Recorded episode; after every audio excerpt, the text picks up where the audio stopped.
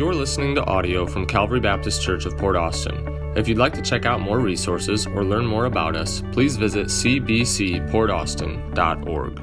Last week we heard some pretty bold statements from Solomon. In fact, I'm kind of glad that some of you came back this week because after last week, I mean, that was pretty discouraging a little bit. I mean, I gave you a little relief at the end, but basically, um, we learned that Solomon is the type of guy we don't want to invite over for dinner, right? Like he he's like all his vanity. It's all a big waste of time. Like life is redundant and short and unsatisfying. And and man, it, it sounded like the guy was really really pessimistic. But what he was doing is he was trying to wake us up to the realities of vanity under the sun. If you just try to look at life under the sun, in this temporary life, you're going to be unsatisfied and what I challenged you last week as Christians is what we have to do is we have to see beyond the sun. We have to look past this temporary life and see there is more, um, and we won't find satisfaction in this life alone. And so I think he knew um, that, that he wouldn't just we wouldn't just take his word for it in those first few verses. And so he's actually not done backing up his point. And so he's really going to lay it on thick here by saying, okay, if you don't believe what I just said based on nature, because last week he used the sun and, and rivers and all of it to show the redundancy of this life, he's like, if you don't believe me on that, then, then take my word for it. Um, I've been there and I've done that, and it wasn't satisfying. And so um, my, my title of my message is Take It From Me. I think that's kind of what Solomon is trying to get us to do today, to just take it from him. So let's go ahead and open with a word of prayer, then we'll jump in.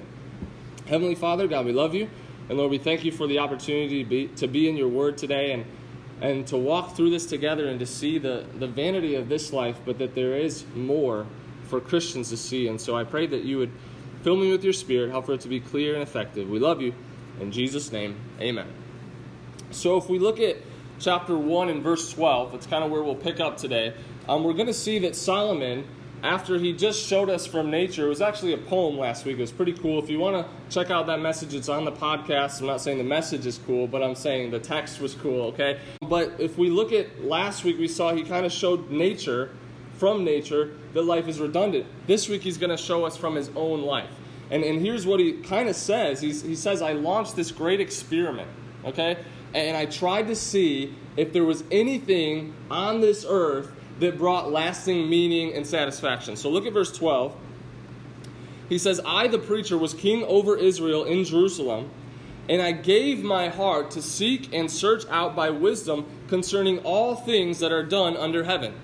This sore travail hath God given to the sons of man to be exercised therewith. So he's saying, I, I launched this great experiment and I used my wisdom. And if you know the story of Solomon, he asked for wisdom and he was given supernatural wisdom from God more than any other man. And so he said, I'm going to use my wisdom that I've gotten and I'm going to see everything that's done in this life under the sun and I'm going to look for lasting satisfaction, lasting purpose. So this is kind of cool. Like we get to kind of sit back and watch this thing play out as he goes. Verse 14 I have seen all the works that are done under the sun and behold, all is vanity and vexation of spirit. So he's saying, Look, I use my wisdom, I use my knowledge, and, and you got to understand that he had the best education available probably in the world at this time. Okay, one of the most powerful guys in all the world at this time. He said, I used it all and I looked at everything, I studied it all, and it was all vexation of spirit. Now, I said last week that word vexation uh, from the Hebrew word could mean shepherding it could mean grasping, it could mean chasing, and then the spirit has the idea of wind or something elusive.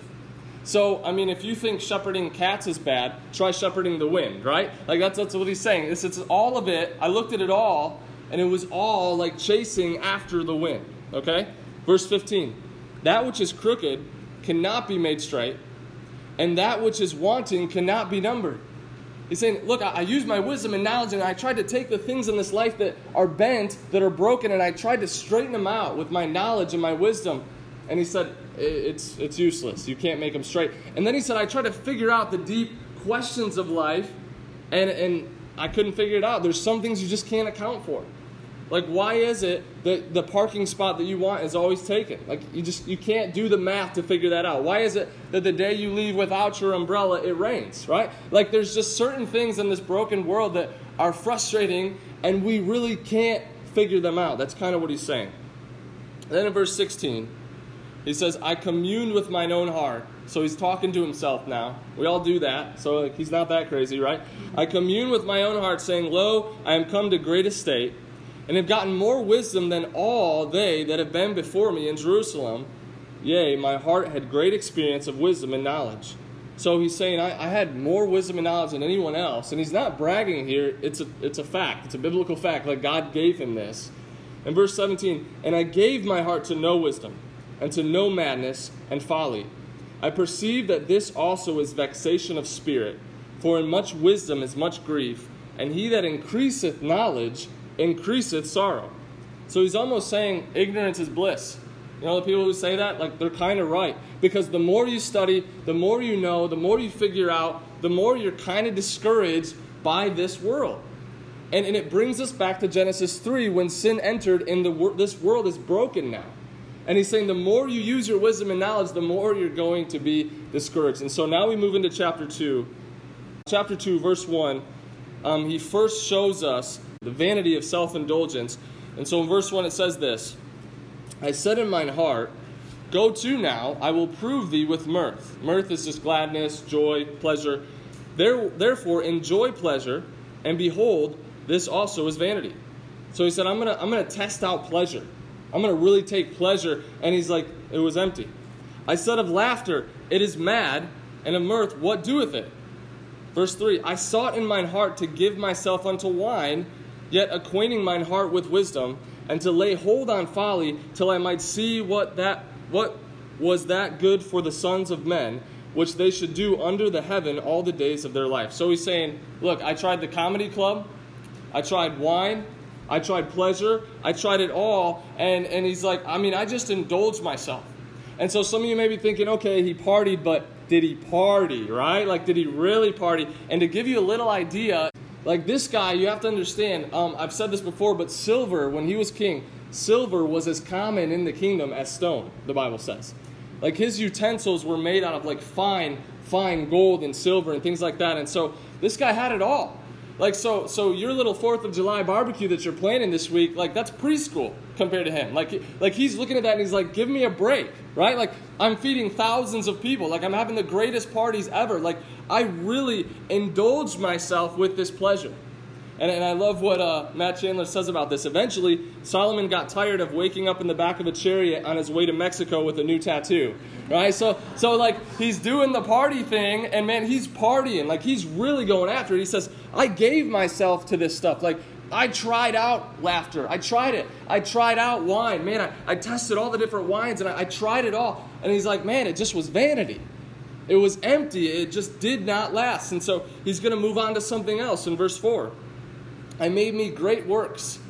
So he's like, I'm done with the party scene. I'm gonna start building stuff, right? Like I'm gonna I'm gonna apply myself to something that, that, that matters, right? I made me great works. I builded me houses. I planted me vineyards. I made me gardens and orchards, and I planted trees in them of all kind of fruits. I made me pools of water to water there with the wood that bringeth forth the trees. So to understand that Solomon was the guy that built the temple, that took him seven years. Okay, so he's not building a chicken coop in, the, in his backyard, right? Like this, these are some serious structures. His house took 14 years to build. So I know they didn't have the tools that, that we have today, but if you look at some of those ancient structures, you're kind of like, how do they do this? Like, so it, it was pretty immaculate stuff. Um, and then, and then he goes on. And he says, I started gardening. Now, I think we have a few gardeners in here, like Kurt, he's got a garden. But but if Solomon looked at your garden, he'd be like, again, preschool. Like like gardening, uh, I planted a forest. And he's saying, in fact, my forest that I planted was so big that I had to make these big pools of water just to water the forest. Like I don't think any of us have that trouble. Like, oh man, I'm gonna have to get a pool to water my garden. Like that's how that's how crazy this was. So he, he gives himself to this building thinking that maybe this is the key. Like the party scene, it didn't work. I thought that would work, didn't work. Maybe building stuff didn't work. It says it's all vanity. So verse 7, he, he tries a different route. Now, now he's going to kind of maybe settle down a little bit, live a life of ease. Verse 7 I got me servants and maidens, and had servants born in my house. Also, I had great possessions of great and small cattle above all that were in Jerusalem before me. Verse 8 I gathered me also silver and gold and the peculiar treasure of kings and of the provinces. I got me men singers and women singers, and the, and the delights of the sons of men, as all as musical instruments and of that of all sorts. So he says the party scene didn't work, the building scene didn't work. This time I'm just going to indulge myself in just relaxation and ease. I'm going to get servants. They're going to do whatever I need. I mean, they're going to wait on me hand and foot. If I need a back massage, I'm getting a back massage, right? Like if I need them to, to cut up my food in, in small little chunks so I don't have to chew it, they're going to cut up my food. Like, like anything he wanted. That, that, that's what he's trying to say. Like I did it all. He's like, I started collecting stuff. Like, okay, silver and gold, that's cool, but I started getting these treasures from these other kings and, and these peculiar treasures that were cool. And, and I started collecting them, and I had all these collections of things. And, and then he says, you know, when I heard a song that I really liked, I didn't download it on iTunes, I bought the band. I was like, okay, hey guys, you're going to come to the palace, you're going to play for me now, you're mine. Like, he, he buys himself these bands, he brings them to the palace, and he has them play for him. So, so he's, he's just doing whatever he wants, like living a life of ease. And what does he say? He says, It was all vanity. It was all empty. Look at verse 9. So I was great and increased more than all that were be before me in Jerusalem. Also, my wisdom remained with me. So, through all of this, he's still kind of taking a back seat. You know, during the party scene, when people are like running around, like getting crazy drunk, music playing, like he, his wisdom's still there. Like he, he's giving himself to it, but he's still trying to look at it. Like, is there anything here? And, I think that's a good thing for us to do every once in a while. Like on this treadmill of life, like maybe pause once in a while and ask yourself, like, why am I doing this? Like, what is the purpose behind this? Okay? And then he goes on in verse 10 And whatsoever mine eyes desired, I kept not from them.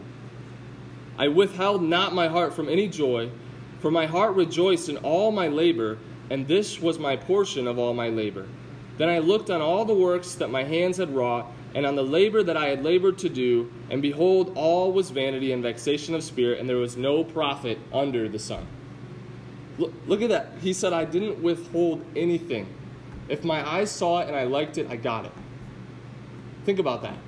I said this last week, but he had 700 wives and 300 concubines. So, like, a lot of guys today think that, that maybe sexual pleasure is going to do it. Solomon's like, no, that, that didn't do it. Like he didn't have any want in that area. Like anything he needed, he had, didn't didn't satisfy. Said it was all vanity. He built himself these great works, all vanity. And, and, and that's what he's trying to get us to see, okay? So first he lived a life of self-indulgence and he says it, it didn't last. It didn't last. And, and that kind of fits with the American dream, right? Like that, that's kind of what we're chasing. All the stuff that he just listed is what we often try to chase, and he's saying, stop. It's like chasing the wind. Stop chasing it. It's not going to satisfy. Let's move on to the next category the vanity of wise living. Verse 12. And I turned myself to behold wisdom and madness and folly. For what can the man do that cometh after the king, even that which hath been done already? Then I saw that wisdom excelleth folly, as far as light excelleth darkness. The wise man's eyes are in his head, but the fool walketh in darkness. And I myself perceived also that one event happeneth to them all. So he's like, yeah. So I realized that life of self indulgence, maybe that was a little immature. Maybe it was a little stupid to try that. So, I, so I'm going to try to live, live wisely and, and use wisdom here. And, and maybe wisdom, I'll, I'll find some meaning here. And he's like, and I'll be honest, wisdom's a little better than foolishness. He's like, fools fools are like running through a dark room right? Like like like when a little kid the, the lights are off and they just go running and like crash into something you're like why? Like the lights are off. Just wait a second. Like that's what he's saying. A fool living life is like running through a dark room. But then he's like but really in the end the same thing happens to all of us. He's like i, I mean the, death is the great equalizer. He's like like yeah I, i'm wise and i lived wise but in the end i'm still gonna die i'm gonna be put in a box and I'm going to be buried right next to the village idiot. Like, like it doesn't matter if I live a wise life. Like in the end, it's not gain. Like, that, like that's what he's trying to tell us. He's trying to show us like death is coming for all of us, and unless we realize that, then we won't be able to live with things in perspective on this life. You know, one time I heard a song um, about loving your your loved ones, those closest to you, and and um, I actually, I really liked it, and so I decided to listen to it while I was at work. We were allowed to have headphones, and I have no idea why, Um, but this song just like really, really touched me at work, and I was like in the back um, in the factory. Thankfully, nobody saw me, but I just like started weeping, like thinking about what death would, would cost me. Like if I if I had to say goodbye to Shannon, it was specifically Shannon actually because we had just got married, and I thought about losing her, and I thought about how death would separate, and I was weeping at work. Like I I had to like look around and like go to the bathroom, and I remember that night like when I came home, like I always kiss my wife when I get home, but like this was like a longer kiss, like like closed mouth. Don't worry, closed mouth. But this was a longer kiss, and and uh, and like that night, I just remember like finding myself just like looking at her, and just like just enjoying the moments. You know what I mean? Like just slowing down because because death is coming. And we don't like to think about it, but death is coming. And, and if we live like he's saying here, how often will we just just just seize those moments that we have with our loved ones and just enjoy them. Like stop stop chasing for a second. Like stop looking at what might come tomorrow and just just enjoy right now. And I just remember like I go to that often and I'll listen to that song and I'll just consider like the the privilege of having my wife. Like what a joy. And, and for those of you who have children or grandchildren, the, the privilege of just watching them run through the halls and play together and, and just be children. He's saying death's coming, and death is the great equalizer. Verse 15 Then said I in my heart, As it happeneth to the fool, so it happeneth to me. And why was I then more wise? So he's saying, The fool dies, I die. Why was I even wise? Then I said in my heart that this also is vanity. This also is a puff of smoke. It's just a vapor, it's there and it's gone. For there is no remembrance of the wise more than of the fool forever, seeing that which now is in days to come shall all be forgotten. We talked about that last week. I said, How many remember your great, great, great, great, great, great grandmother? And nobody raised their hand. And I'm like, Wasn't that long ago, right? Like, we all want to be remembered, but Solomon's like, most of us, some of us will be remembered, but most of us are going to live our life on this earth. We're going to die, and nobody's going to remember us. Not even in our family. Like, like you would think, like, oh, my great grandkid. No, like we don't remember our great great great great grandmothers. Like that's what he's trying to say here. Therefore, I hated life, verse 17, because the work that is wrought under the sun is grievous unto me, for all is vanity and vexation of spirit. So he said, self indulgence, empty. And, and, then he goes on and says, wise living, because empty, because we're all going to die, right? Like, what profit was it for me to live wisely? And then the last category, he looks at the vanity of hard work in verse 18, he says, Yea, I hated all my labor which I had taken under the sun, because I should leave it unto the man that shall be after me. And I love this, verse 19. And who knoweth whether he shall be a wise man or a fool? Yet shall he have rule over all my labor wherein I have labored, and wherein I have showed myself wise under the sun. This also is vanity. He's saying, look, you put all this work in, right? Like you do everything you can with your investments, you get all your money in the right spot, you, you've got a house, you got an inheritance for your kids, and, and you try to raise them up wisely, but really, like honestly, who knows if they're just gonna be a fool with all your stuff? You're gonna die, and they're, they're just gonna squander your stuff, and then what, what's the purpose of it? It's all vanity. Think about your life and everything you accomplish, and then think about dying and having a fool take it over. Like, that's what he's trying to say. And with Solomon, this actually happened. And I think as he was writing this, I wonder, he was looking at his son like, man, like, I'm building all this up and this guy is going to take it. Like, what's the point? What's the point of all my labor? In verse 20, therefore I went about to cause my heart to despair of all the labor which I took under the sun. For there is a man whose labor is in wisdom and in knowledge and in equity. Yet to a man that hath not labored therein shall he leave it for his portion. So you're going to work so hard and you're going to give to someone who didn't work for it. And then he says this this also is vanity and a great evil. Like you can see, he's almost getting more frustrated as he writes this. For what hath man of all his labor and of the vexation of his heart, wherein he hath labored under the sun? For all his days are sorrows, and his travail grief. Yea, his heart taketh not rest in the night. This also vanity. So what he's saying is, he's saying, I'm, I'm thinking this through, and I'm like, and remember that question he asked in chapter one? He said, What gain is it, right? Like, of all the labor that we have under the sun? And then he kind of shows us there's no gain under the sun, there's no profit for this. And, and he's kind of playing this through in his own life, and he's saying, Man, it's empty, it's vanity. And, and he's very frustrated to the point almost of depression. And he says, These people work so hard to build these, these great lives, and, and they can't even sleep at night because they know it's empty. They know it's vanity. They know that there's still something missing. This is like confessions of a workaholic here. He's like, I worked hard. I, I did what I could to build something great, but it's useless under the sun. That's what he's trying to get us to say. And here's the so here's the scary part for us, and as I, I prayed for you this week and, and thought about this for you, this, this is what is, is terrifying to consider is the fact that we will never, ever have the resources that Solomon had. We will never, ever be able to accomplish all of our goals like he was able to do. We will never honestly be able to say, we've done it all, we've tried it all, we've experienced it all, we've studied it all. We can't say that. We don't have the capabilities to do that. Solomon did. And so, my fear for us, my fear for you, is that you'll continue chasing, you'll continue running, you'll continue saying, if I just had this, then I'll be satisfied, and you'll end your life dead on the treadmill without contentment and satisfaction.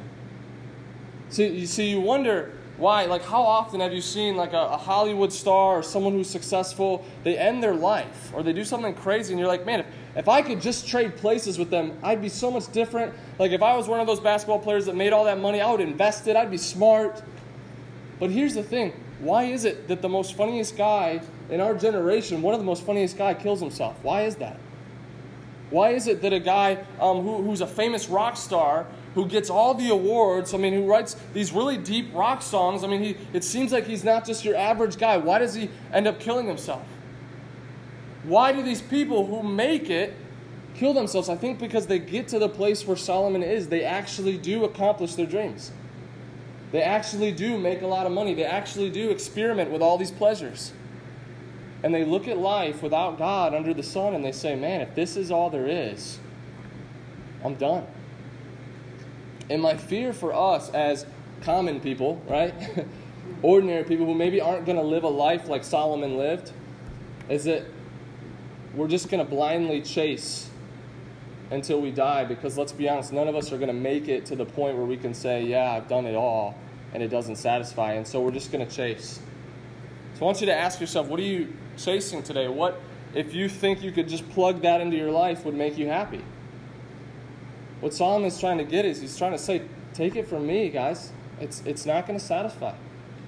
You're, you're trying to chase the wind, and you need to stop. That's what he's saying. So again, you're probably like, man, like last week was really depressing. This week's almost more depressing. I'm not sure. Like, like what are you what are you getting at, Pastor? Like, what is this? Are you sure this should be in the Bible? Right? Like, like I don't know. But let's look at let's look at what he says in verse 24 because this is really the first hint of positivity in the entire book. Like last week, I actually had to give you a little bit of relief at the end by pointing you beyond the sun. Um, this week, he's going to, I think, give us a little bit of relief. Some people think he's still being cynical. I studied it out, and I think he honestly is trying to get us to see something here. Look at verse 24. There is nothing better for a man. So, this is what he concludes after all of this. There's nothing better for a man than that he should eat and drink, and that he should also make his soul enjoy good in his labor. This also I saw that it was from the hand of God. For who can eat or who else can hasten hereunto more than I? For God giveth to a man that is good in his sight wisdom and knowledge and joy, but to the sinner he giveth travail to gather and to heap up, that he may give to him that is good before God. This also is vanity and vexation of spirit. So, so what is he saying here? Look at 24 again. He's saying, I think that there's nothing better to do than to just eat, to drink, to enjoy your labor, to enjoy the things that God gives you, and, and to realize this is all from the hand of God, and to stop chasing. And then he makes kind of an arrogant claim by saying those who aren't pleasing God with their lives are really just heaping up stuff to give to the people who please God with their lives.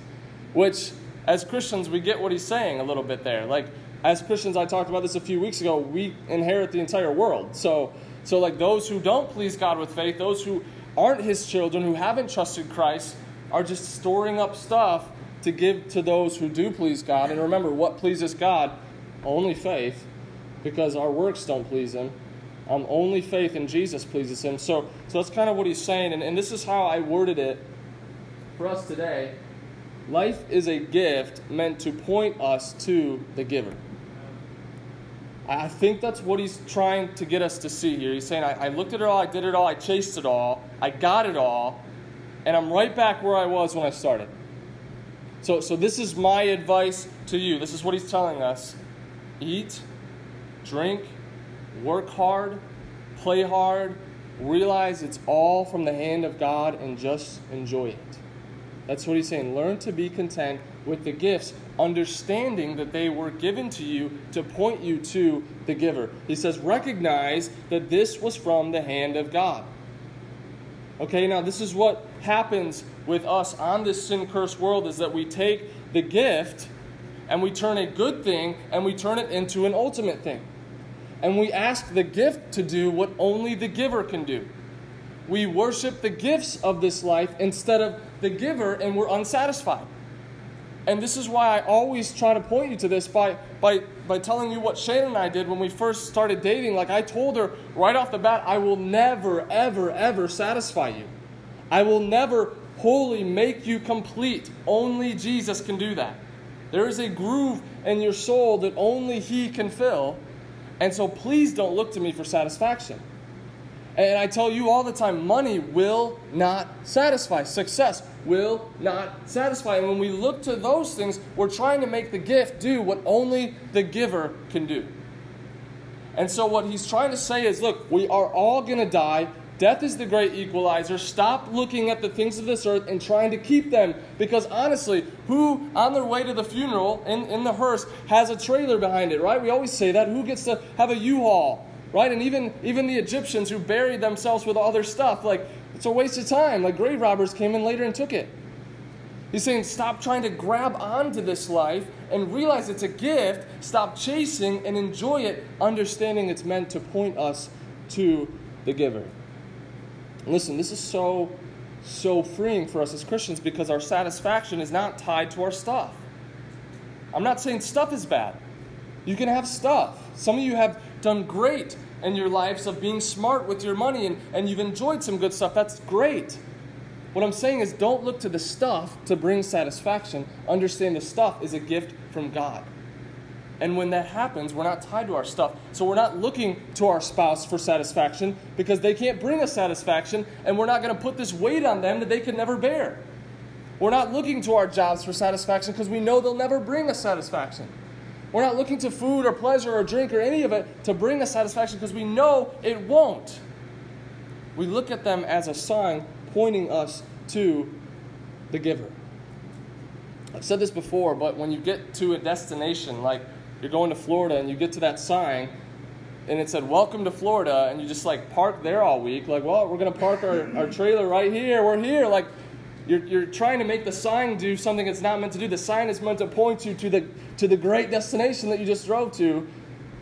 The same is true with all these things. They're signs, they point us to God. I was thinking today, especially um, because I live in an apartment above Century 21. Jeff Babcock owns it, and he's got this sign that's lit up. It's got all this stuff on it, and it's cool. But again, that sign, if you go out there and stand at it, gets pretty old after a while. Like I've done it with my two year old niece. Like, cool, awesome, cool. Are we done? Like, no, she's not done. She wants to keep looking. And like that sign is meant to bring you into Jeff's office so he can get you a house, right? Like that's what the sign is meant to do. But if we try to get the sign to make something that it can't do, then it's not going to satisfy. So this is what I want you to do today because this is a little bit of an abstract thought. So how do I bring it home, right? On Monday morning, what does it look like? This is what I want you to consider. I want you to honestly pause this week and I want you to live life to its fullest. I really, I really want you to pursue wholeness in Jesus, understanding that everything in life that's good comes from Him, and even the things that are bad pass through His hand. And so He's not going to give us bad things um, that He created, but He will allow bad things into our life and understand okay, this might be a tough time right now. I'm going to get through this, but look at the good this week and take a step into wholeness. That's, that's why the gospel is so great because Jesus came to restore us into what we were supposed to be in the beginning. So this week, I want you to consider this. Think about this. Water is wet. Think about that. Have you ever just stopped and thought about that? Like when you're washing your hands, like water is wet. Like God made water wet. Think about this cotton is soft. Like God made that cotton and, it, and it's soft, it's, it's cool. Strawberries are sweet. Steak is savory. Flowers smell good. I seriously, I want you to pause this week when you when you look at that sunset. I want you to think, God made that.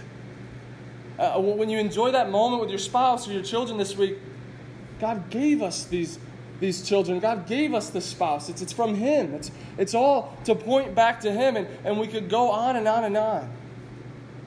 Because if, if we don't, then we're chasing something that will never satisfy. God wants us to be content in what He's given us.